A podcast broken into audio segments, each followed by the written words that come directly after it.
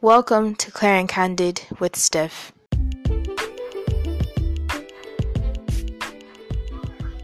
Hi everyone and welcome to another episode of Clear and Candid with Steph. How are you guys doing? Hope you guys are coping well with quarantine.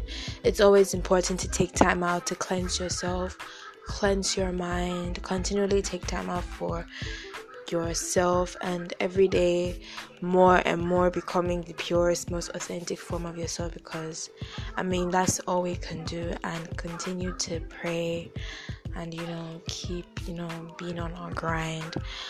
Um so today's episode i'm really excited for today's episode because today marks the beginning of a new series on this podcast which is going to be titled steph's book club and basically on this on the special episode steph's book club episode i will basically share a book that i've been enjoying i've been reading i maybe i'm reading it currently or i finished reading it and i just want to share my thoughts so far with you guys what I feel about the book, what I like or what I dislike about the book, if there's anything I feel maybe should have been changed or anything like that.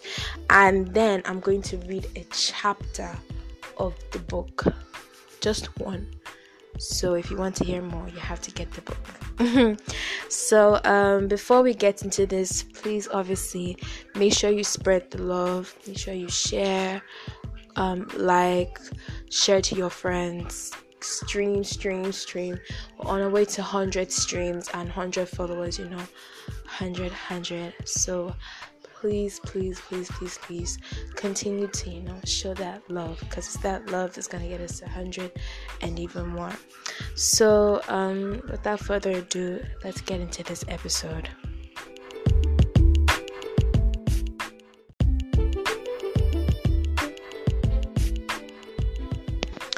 So, chapter 1 is the title of the first chapter is Breaking God's Palm Sunday. I'm going to try to say this in the most soothing voice I can. so I read. Things started to fall apart at home when my brother Jaja did not go to communion, and Papa flung his heavy missal across the room and broke the figurines on the etagere. Sorry. We had just returned from church. Mama placed the fresh palm fronds, which were wet with holy water, on the dining table, and then went upstairs to change. Later, she would knot the palm fronds into sagging cross shapes and hang them on the wall beside our gold framed family photo. They would stay there until next Ash Wednesday, when we would take the front to church to have them burned for ash. Papa, wearing a long grey robe like the rest of the oblates, helped distribute ash every year. His line moved the slowest because he pressed hard on each forehead to make a perfect cross with his ash covered thumb and slowly, meaningfully enunciated every word of dust and unto dust you shall return. Papa always sat in the front pew for Mass, at the end beside the middle aisle, with Mama, Jaja, and me sitting next to him. He was first to receive communion. Most people did not kneel to receive communion at the marble altar, with the blonde life size Virgin Mary mounted nearby, but Papa did. He would hold he would hold his eyes shut so hard that his face tightened into a grimace, and then he would stick his tongue out as far as it could go. Afterward, he sat back on his seat and watched the rest of the congregation troop to the altar, palms pressed together and extended, like a saucer held sideways, just as Father Benedict had taught them to do. Even though Father Benedict had been at St. Agnes for seven years, people still refer to him as our new priest. Perhaps they would not have if he had not been white. He still looked new.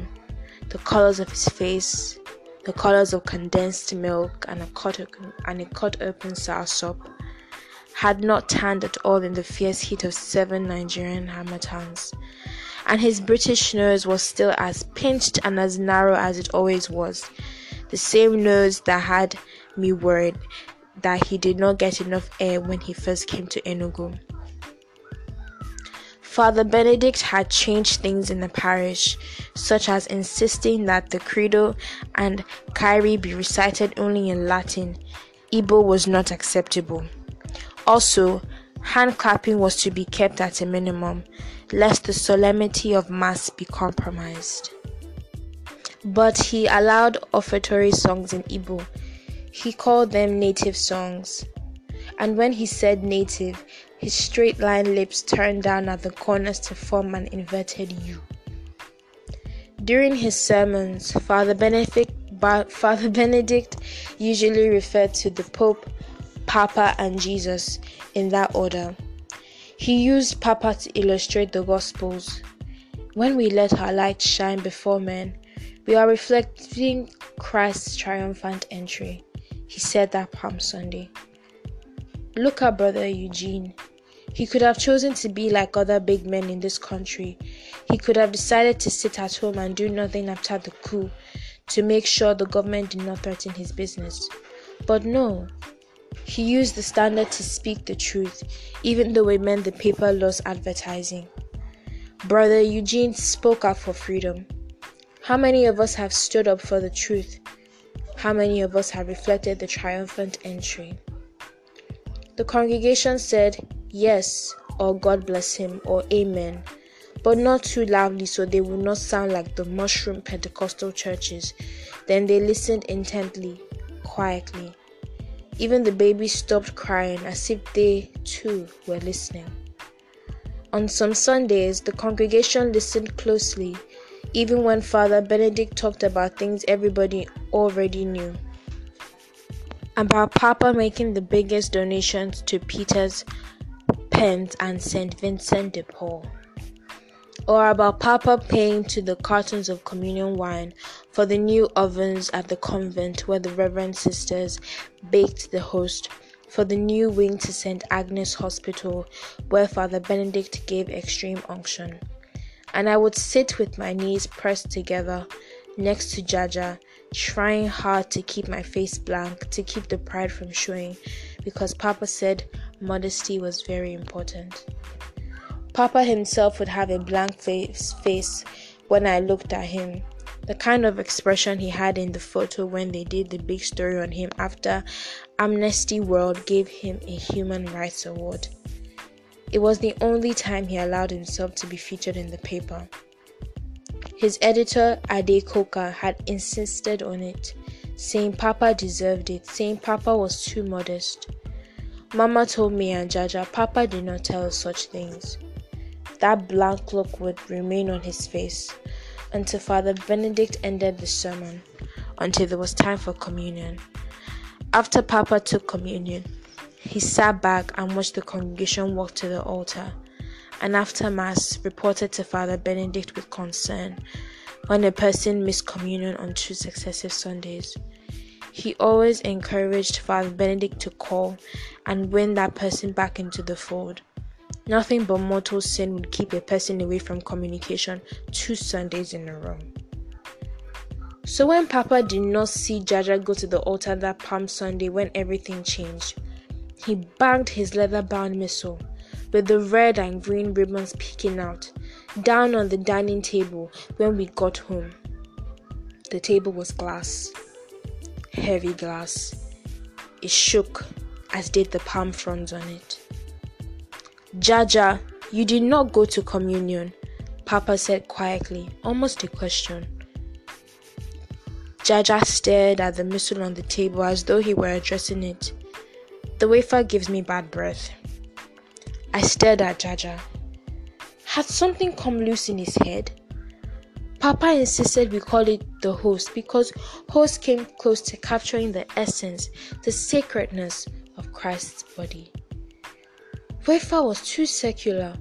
Wafer was what one of Papa's factories made chocolate wafer, banana wafer, what people bought their children to give them a treat better than biscuits.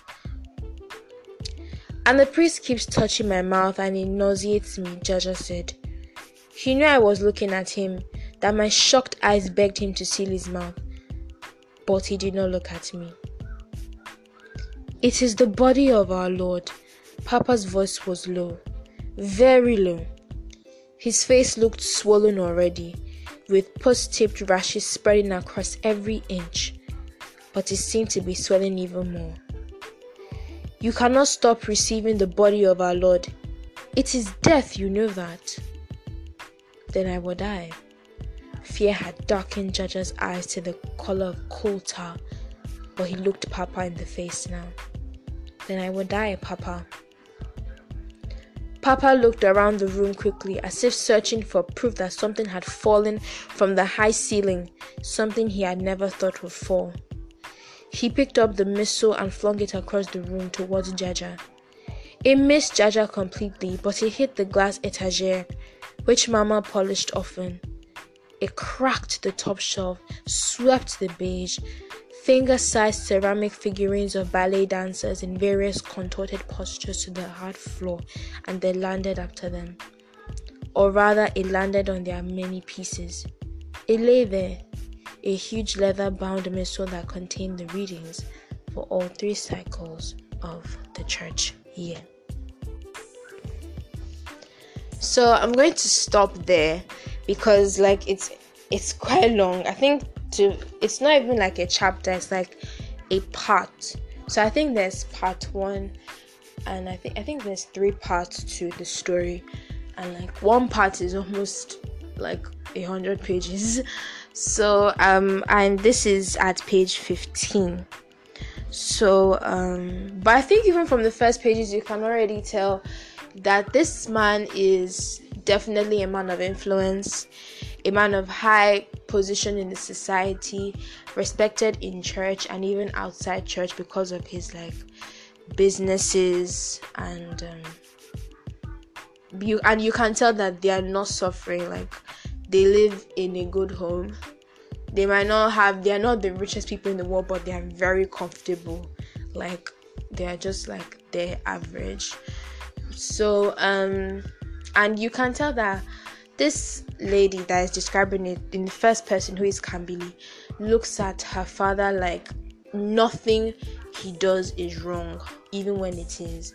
Like she can't even do something because she said that, oh, Papa always says that this is that, this is that. So the beginning of insubordination started with Jaja.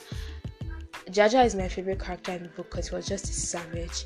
He didn't even really talk that much, but you could tell when he wanted to disrespect. I'm not saying it's good to be insubordinate, but when it was for the right cause, he did it anyway.